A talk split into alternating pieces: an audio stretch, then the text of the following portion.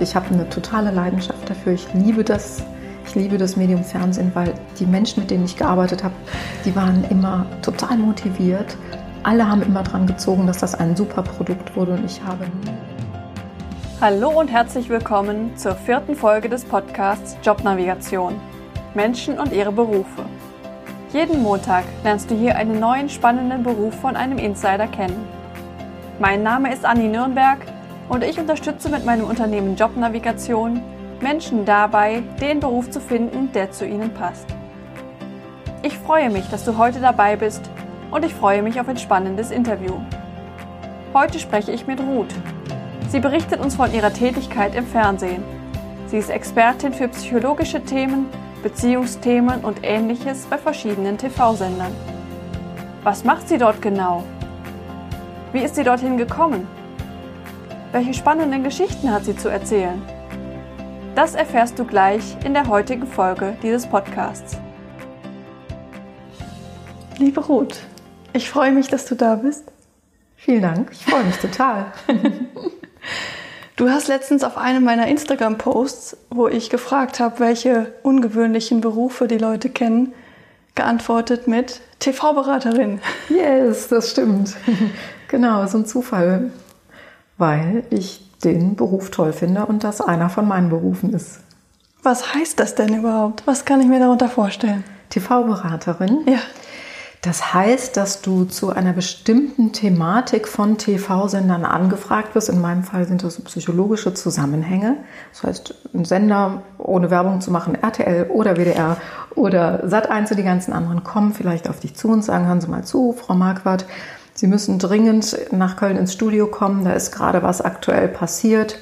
Was weiß ich, eine Katastrophe. Wir hatten mal das Thema, dass auf dem Weihnachtsmarkt in Berlin dieser LKW in die Menschenmenge gerast ist oder oder. Dann ruft mich jemand von NTV an und sagt, wir brauchen jemanden, der das psychologisch einordnet. Wir brauchen schnell jemanden verfügbar, der sagt, was passiert mit unseren Ängsten? Können wir noch angstfrei durch die Straßen gehen? Mhm. Das machen TV-Experten oder Expertinnen und meistens sind die auch auf einen Themenbereich festgelegt. Entweder okay. Reise oder psychologische Themen oder polizeiliche Themen. Man sieht auch immer dann, was heißt immer, ne? aber du siehst häufig ähnliche Gesichter mhm. zu bestimmten Themen. Das mag so ein Fernsehsender ganz gerne. Okay. Welche Sender fragen dich dann an? Also so in den letzten elf Jahren ist so mein Haus- und Hofsender oder die Sendegruppe, für die ich hauptsächlich vor der Kamera bin, die RTL-Gruppe. Mhm. Dazu gehört RTL, RTL 2, Vox, NTV, Super RTL, die fragen mich nicht an, ich glaube, die machen Comics. Aber genau, die hauptsächlich. Dann habe ich schon für den WDR, für die Servicezeit was gemacht. Ähm, angefangen habe ich mit Sat 1, also im Prinzip habe ich fast alle durch. Und dann fragen die dich relativ kurzfristig an oder sind das auch mal länger geplante Dinge?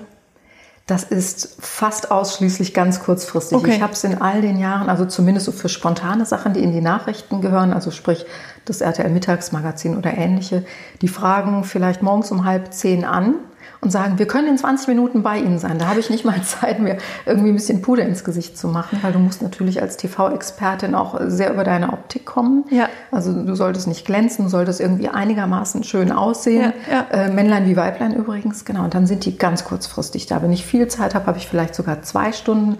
Dann kommen die auch oft zu mir nach Hause oder in meinen Beratungsraum. Und dann wird da gedreht und dann sind die auch sofort wieder weg, müssen das Material auch blitzschnell dann überspielen, damit es dann Sonntagabend hatte ich das zuletzt in die Hauptnachrichtensendung noch mit reingeschnitten wird und untertitelt wird. Das geht also immer spitz auf Knopf. Okay. Und wenn ich schon mal längere Aufträge oder Pro Projekte hatte, dann wird aber auch relativ kurzfristig angefragt und wird gesagt, können Sie noch mal kommen, wir starten demnächst ein Projekt, da wollen wir mit Ihnen drüber sprechen. Und dann hat man vielleicht Glück und hat eine Woche oder so Vorlauf und dann geht es aber auch sofort los. Und dann musst du dir schnell was überlegen, was du dann sagen kannst.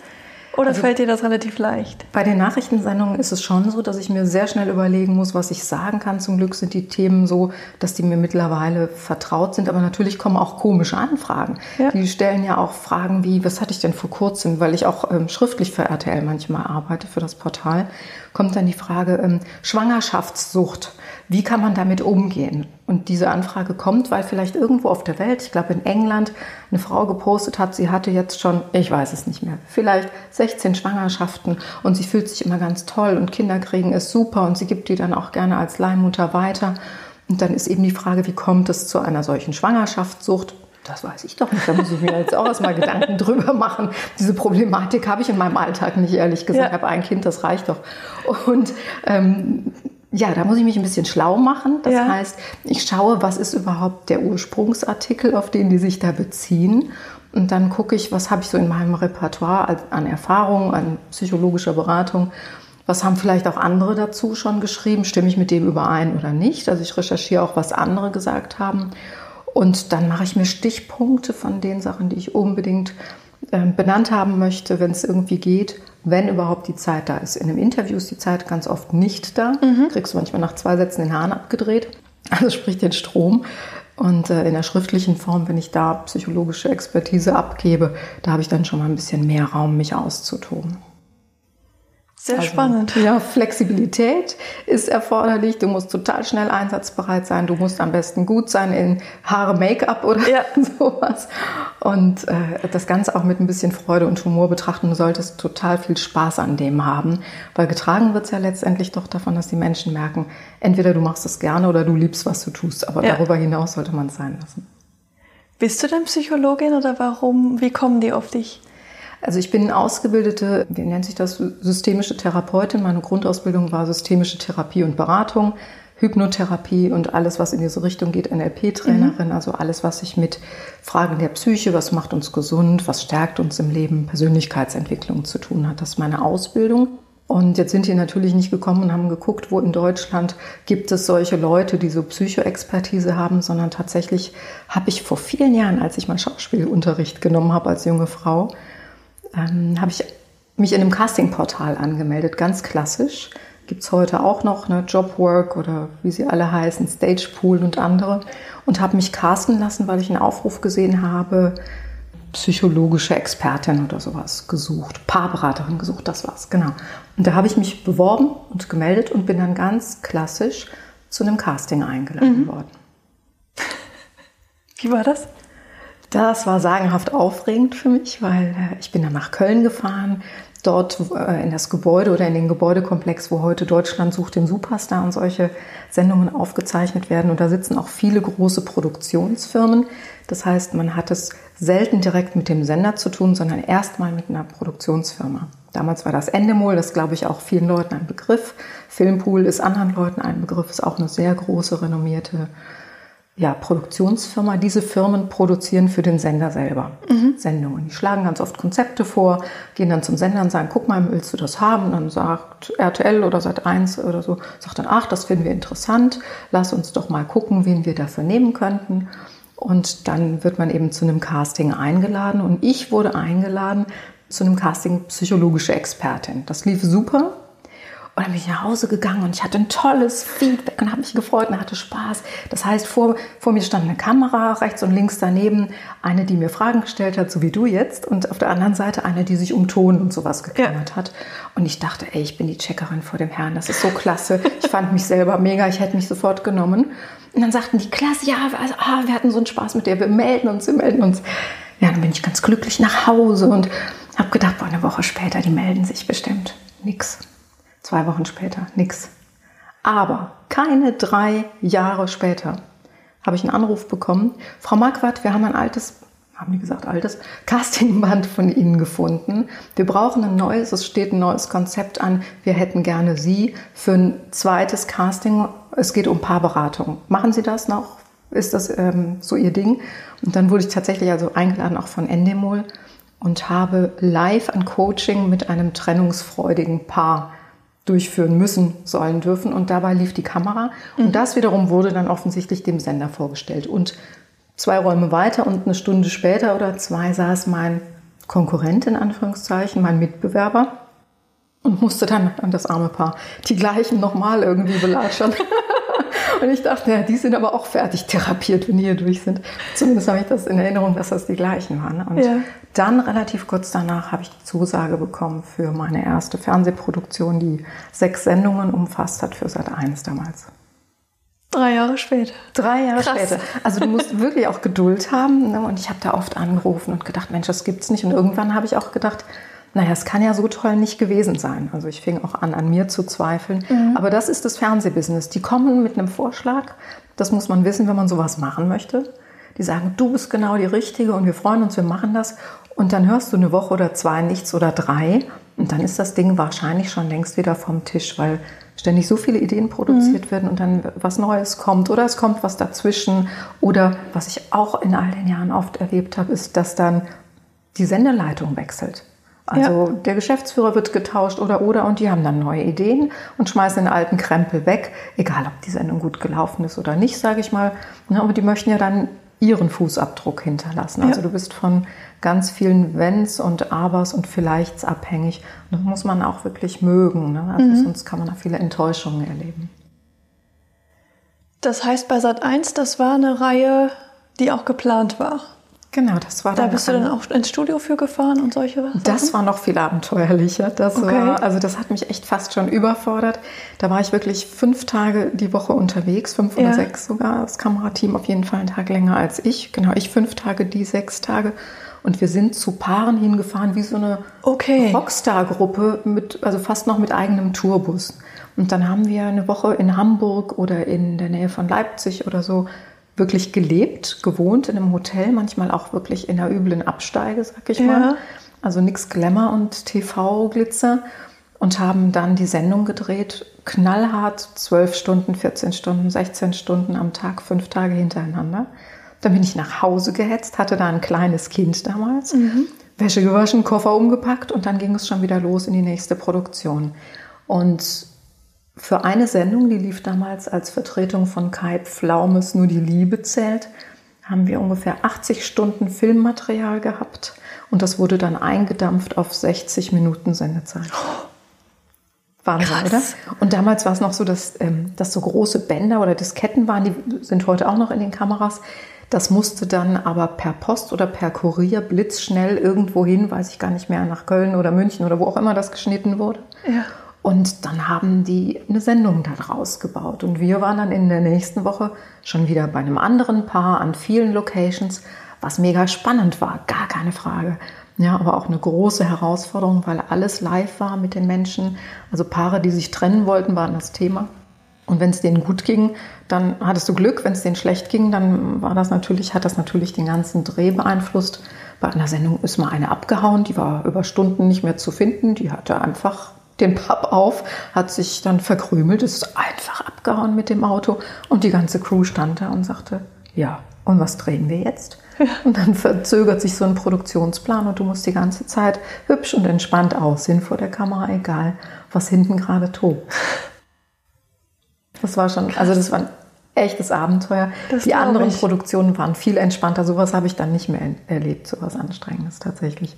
Es war wunderschön und ich war auch ganz froh, als es vorbei war. Ich war echt fix und alle nach drei Monaten. Damals sagst du, wann war das? Das war 2009 ungefähr. Okay, also vor gut zehn Jahren. Ja, genau. Und dann war es einfach so, dass ich von einer Sache in die nächste weiterempfohlen wurde, immer mal wieder kurz gecastet wurde, dann für Vox eine ganze Zeit lang über 200 Folgen gemacht habe, geteilt mit meinem lieben Kollegen, dem Dr. Christian Lüttke, Kriminalpsychologe, eigentlich Kinder- und Jugendpsychotherapeut. Da haben wir eine Sendung gemacht, Hilf mir doch.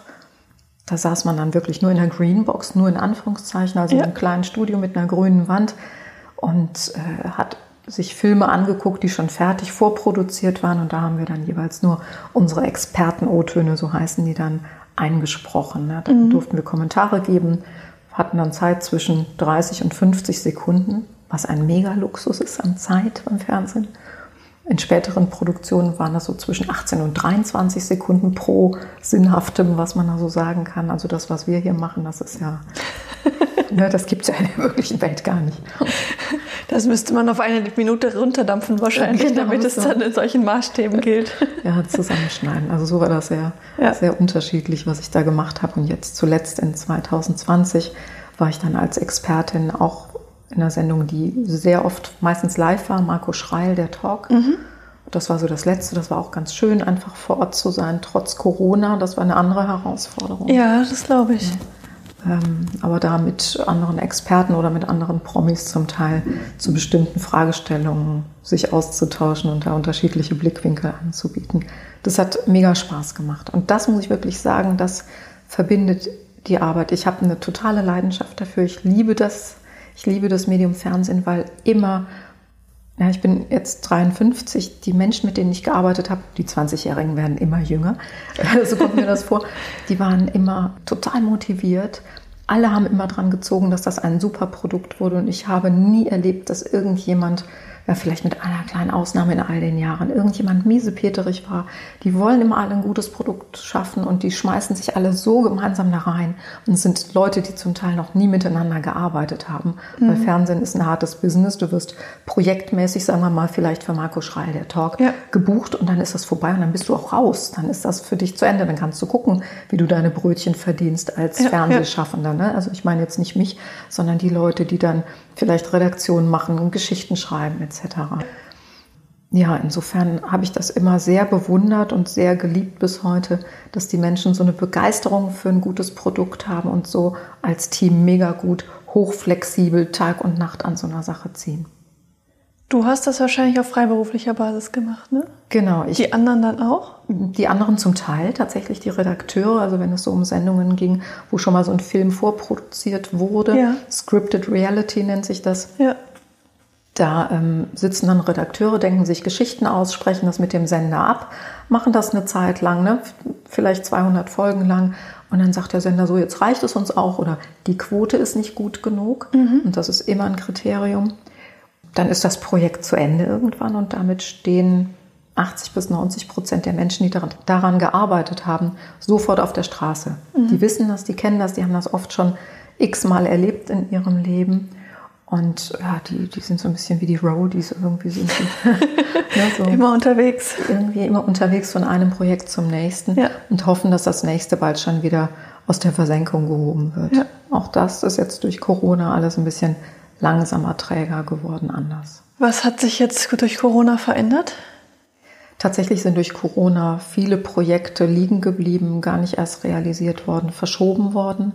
Ich habe das miterlebt. Wir haben gedreht in den Studios in Köln, wo auch Wer wird Millionär mhm. und Stern TV aufgezeichnet werden und auch diverse Sendungen für Kika. Und da sah ich dann oder hörte auch von den Kollegen, die Kamera machen und da eben auch wechselnd Projekte betreuen. Ja, das findet nicht statt, das können wir nicht machen, die Kinder können wir nicht da reinsetzen. Das wurde einfach abgeblasen und wir waren als einzige Produktion auf dem ganzen Gelände während Corona noch aktiv, weil wir das große Glück hatten, auch eben immer tagesaktuell, dadurch, dass es eine Live-Sendung war, mit den Hauptnachrichten uns zu verknüpfen, mhm. mit den jeweiligen Reportern zu sprechen oder oder.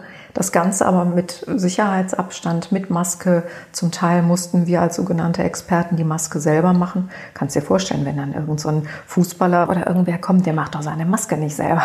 Und wenn das macht, dann möchte das keiner sehen. Sieht ja aus wie Klitschko nach dem Kampf. Also wie Mit Maske machen meinst du Haare und genau. Make-up? Make okay. Genau, also abpudern bei den Herren ist eben meistens abpudern. Ja. Aber das war eben auch eine Herausforderung. Irgendwann gab es die gesetzliche Vorgabe, dass die sogenannte Maske, also unsere Make-up-Artists, dass die nicht ans Gesicht fassen dürfen. Ja.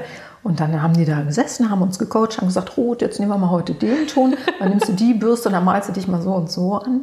Ja, und haben alle gehofft und gezittert, dass das hinterher irgendwie ein gutes Produkt wird. Und wenn nicht, naja, so unter der Hand, dann mussten die halt auch mal nacharbeiten, weil kannst ja niemanden vor die Kamera setzen, der wirklich dann hier so Ringe unter den Augen hat oder ja. schlecht rüberkommt, weil die Menschen sollen ja mal gut rüberkommen. Definitiv. Ja, aber wir haben uns sehr, sehr, so gut wir es irgendwie konnten und verantworten konnten, an die, an die Regeln gehalten. Okay. Ja, aber nach wie vor, es ist träge das Business, also neue Sachen werden noch nicht so angeschoben. Ne? Also man hält sich noch sehr zurück. Das ist einfach auch unmöglich. Wie willst du eine Kussszene drehen, wenn zwei einen Mindestabstand von anderthalb Meter halten mhm. müssen und dabei noch einen Mundschutz tragen? Ja. Ist nur halb so romantisch. Definitiv. Da muss man sich was anderes ausdenken. Du hast ja jetzt schon einige Dinge gesagt, was dir gefällt an dieser TV-Arbeit. Was denn noch? Was magst du daran so gerne? Also ähm, tatsächlich mag ich ganz gerne, dass ich hoffe auch, dass ich hin und wieder eine Botschaft platziere Mhm. von Dingen, die mir im Leben wichtig sind, vielleicht von Werten oder von Know-how, von dem ich denke, Mensch, wenn das mehr Menschen wüssten, die könnten sich das Leben so viel einfacher machen. Ich wollte auch ein bisschen mit meiner Arbeit den Psychotalk aus so einer Strickstrumpfecke rausholen. Also ähm, ich habe mir immer gewünscht, dass Psychologie oder das Wissen um das, wie wir ticken, nicht so einen schlechten Ruf hat, dass es nicht bedeutet, wenn ich jemanden mit psychologischem Hintergrund mir zur Hilfe hole, dass es dann heißt, der, der oder die ist ja bekloppt. Sondern Ja. ich wollte, dass man versteht, hey, das ist eine mega Chance, um im Leben einfach ganz andere Räume aufzumachen, um Grenzen einzureißen, um viel freieres Leben zu führen und viel selbstbestimmteres, um vielleicht freier mit anderen neue Sachen aus der Taufe heben zu können, sich einfach glücklich fühlen zu können. Und das war immer so das, wovon ich dachte, wäre doch cool, wenn mehr Leute darauf Lust hätten.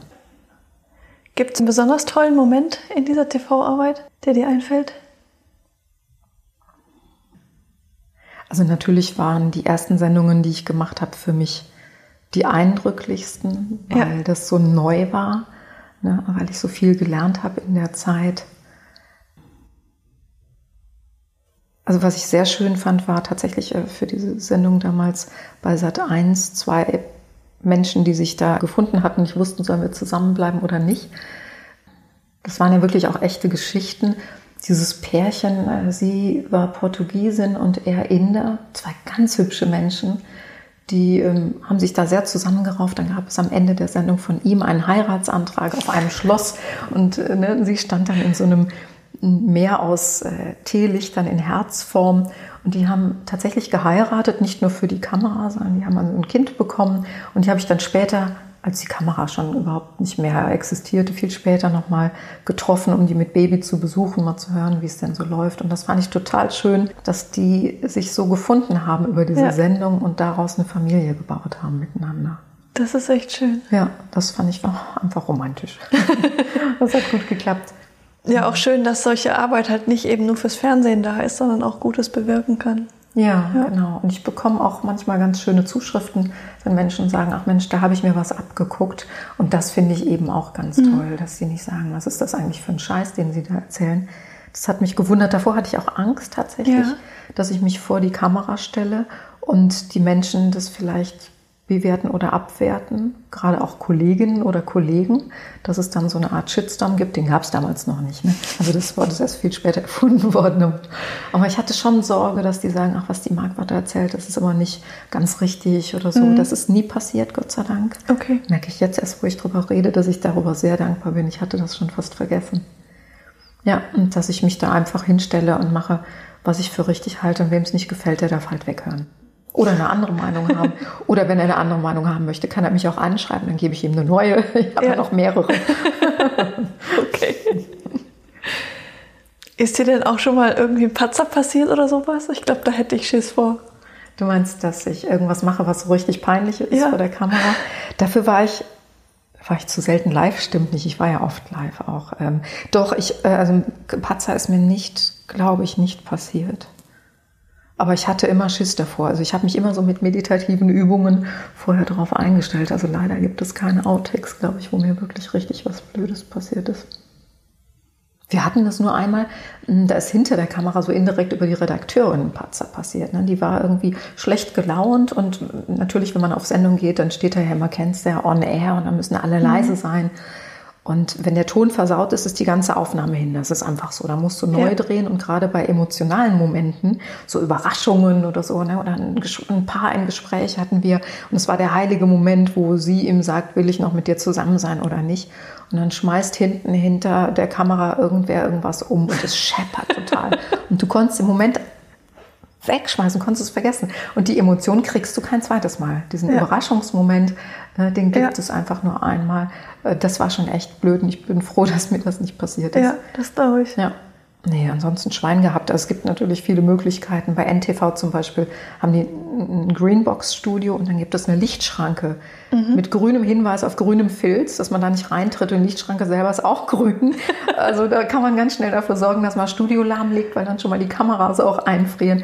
Dann wirst du dann immer reingeleitet mit jemandem, der dann sagt, ah, Vorsicht, Lichtschranke, die sieht man sowieso nicht, wie gesagt, ne, oder ich nicht. Ja. Und dann wirst du da schnell hin platziert und musst dann ganz schnell ähm, dich eingrooven, weil man dann gleich live auf Sendung geht. Wozu ist diese Lichtschranke da? Wenn ich das mal wüsste. Also ich glaube, sie ist dafür da, Okay. dass die Leute da reintreten und dann die Kameras in einem bestimmten, äh, ich sag mal, Ausschnitt hängen bleiben. Ja, okay. Ich weiß es nicht. Ich habe das auch gefragt. Mir konnte es keiner erklären. Spannend. Keine Ahnung. Was braucht man denn, um TV-Experte zu werden? Wie müsste man sein, um Also- das gut zu machen? Definitiv sollte man Ecken und Kanten haben, eine Persönlichkeit sein oder irgendwie wenigstens richtig gut aussehen. eine Mischung aus allem ist, glaube ich, auch ganz gut. Auf jeden Fall solltest du keine Angst haben vor der Kamera. Solltest gerne sprechen, auch vor der Kamera, auch für andere Leute. Das heißt, eine gesunde Form von Exhibitionismus ist gut. Man kennt auch andere Formen von Exhibitionismus, sitzen aber auch alle vor der Kamera. Und äh, eine hohe Flexibilität und viel Geduld auch. Denn je nachdem, was das für eine Produktion ist, bedeutet Fernsehen auch wahnsinnig viel zu warten, bis irgendwas vorbereitet ist, bis man tatsächlich dann arbeiten kann. Das hätte ich nicht gedacht. Ja, ja, also was weiß ich, wenn man in so einem Studio sitzt, wenn ein Studio fertig eingerichtet ist, wie Ja. jetzt bei Marco Schreil zum Beispiel, habe ich auch manchmal Bilder gepostet, dann, dann ist das wunderbar. Aber wenn, ich sag mal, äh, in dieser ersten Produktion, die ich hatte mit diesen echten Paaren, die sich vielleicht trennen wollten, da ist man in irgendeine Wohnung gefahren, dann musste erst mal geguckt werden, wo sind alle Gegebenheiten, wo drehen wir überhaupt. Das machen Ja, aber die okay. anderen, das mache nicht ich. Ja. Dann stellen die irgendwo das Licht hin, machen irgendwann den Ton und das konnte schon mal zwei, drei Stündchen dauern, bis dann alles fertig war. Hm, Das kann ich mir vorstellen, ja. Und jetzt halt, weiß ich nicht, was macht man da, Abitur nach oder musst du halt warten? Da an der Stelle ist Geduld gefragt. Wie lange dauert so ein Studiotag, wenn du ins Studio fährst? Also wenn ich jetzt hier zum Schluss gedreht habe, so eine Talkshow, also für eine Stunde Talk, wir haben meistens zwei oder drei Folgen hintereinander aufgezeichnet. Also bei drei Folgen am Tag ist das ein ganzer Tag, morgens um 10 Uhr spätestens in der Maske sitzen und abends gegen sechs, sieben, acht nach Hause fahren. Also die Tage können schon auch lang werden dann. Okay. Und ne, also wenn jemand dann äh, Moderator ist, so wie der Marco Schreil, der ist dann noch einen Ticken früher da und dann gibt's Vorbesprechungen und ist auch noch später hinten dran da für die Nachbesprechung. Also man muss schon auch ein bisschen, wie soll ich sagen, ein bisschen Energie mitbringen, um so einen Tag dann so oft hintereinander durchzuhalten. Verdient man denn gut im Fernsehen? Das denken immer alle. Ähm, Es wird nicht drüber gesprochen, wer was verdient. Ich finde, man kann ganz okay verdienen. Es hat sich aber sehr reduziert in den letzten zehn Okay. Jahren. Also es war mal so, dass dem Fernsehen nachgesagt wurde, was weiß ich, dass da ständig die Sektkorken knallen und so. Als ich da war, gab es die, äh, kennst du das, diese halben Käsebrötchen, wo sich dann der, der Käse so nach oben wölbt, irgendwann im Laufe des Nachmittags zu so einem Schiffchen. Das ist auch wieder besser geworden. Ne? Mittlerweile gibt es so eine Health Food Geschichte, dass alle wissen, naja gut, wir müssen unseren Staff hier gut versorgen, unsere Leute mit gesundem Catering Ja. versorgen. Das ist besser geworden, gut verdienen, okay verdienen, würde ich sagen. Kann man. Aber Sicherheit findet man da nicht. Das muss man sich einfach auch klar machen. Du verdienst vielleicht für eine kurze Zeit gut, aber dann musst du auch die Zeit wieder ausgleichen, in der du nichts verdienst. Ja. Und wie lang die ist, das weißt du sehr oft nicht. Hast du momentan was am Start? Ich habe im Moment nichts am Start. Ich hatte die Situation, dass im Mai diesen Jahres Marco Schreil abgedreht worden ist. Dann kam kurz die Überlegung, von der ich vorhin schon mal gesprochen Ja. hatte, was anderes, was Neues zu machen. Dann ist es wieder auf Eis gepackt worden und wir werden sehen, was passiert. Aber dafür war vorgestern, stand ich auf dem Stand-Up-Paddle, landete wieder an, an ne, äh, am Ufer und habe gesehen, oh, unbekannter Anruf. Da hat dann RTL angerufen gehabt, RTL West für irgendwelche Hauptnachrichten. Und ob sie ganz dringend kommen könnten, die haben keinen gefunden.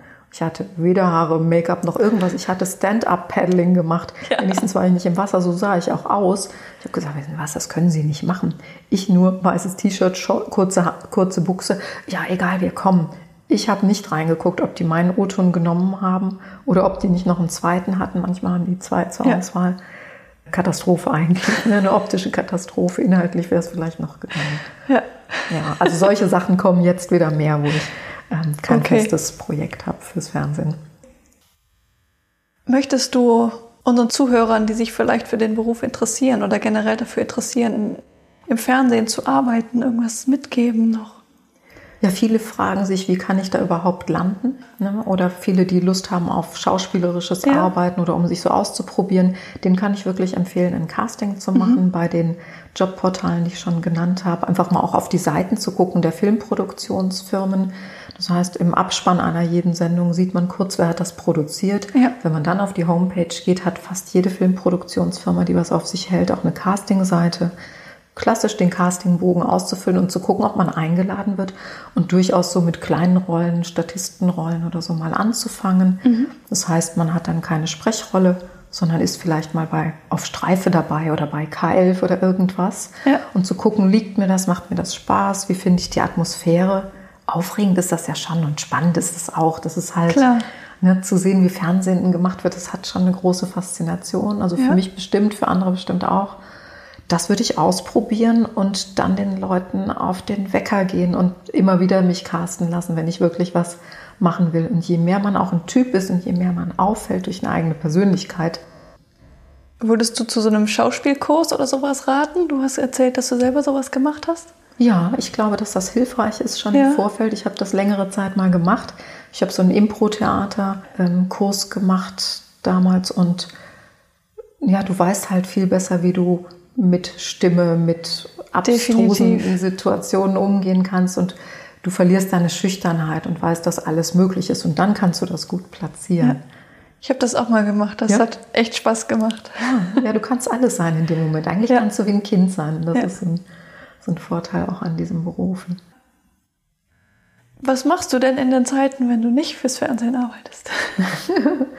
wenn ich nicht fürs Fernsehen arbeite, dann bin ich tatsächlich so im im psychologischen Bereich unterwegs. Das heißt, ich coache auch im wirklichen Leben dann Paare oder Familien, auch trennungsfreudige Paare, damit die sich auf eine gute Art und Weise trennen.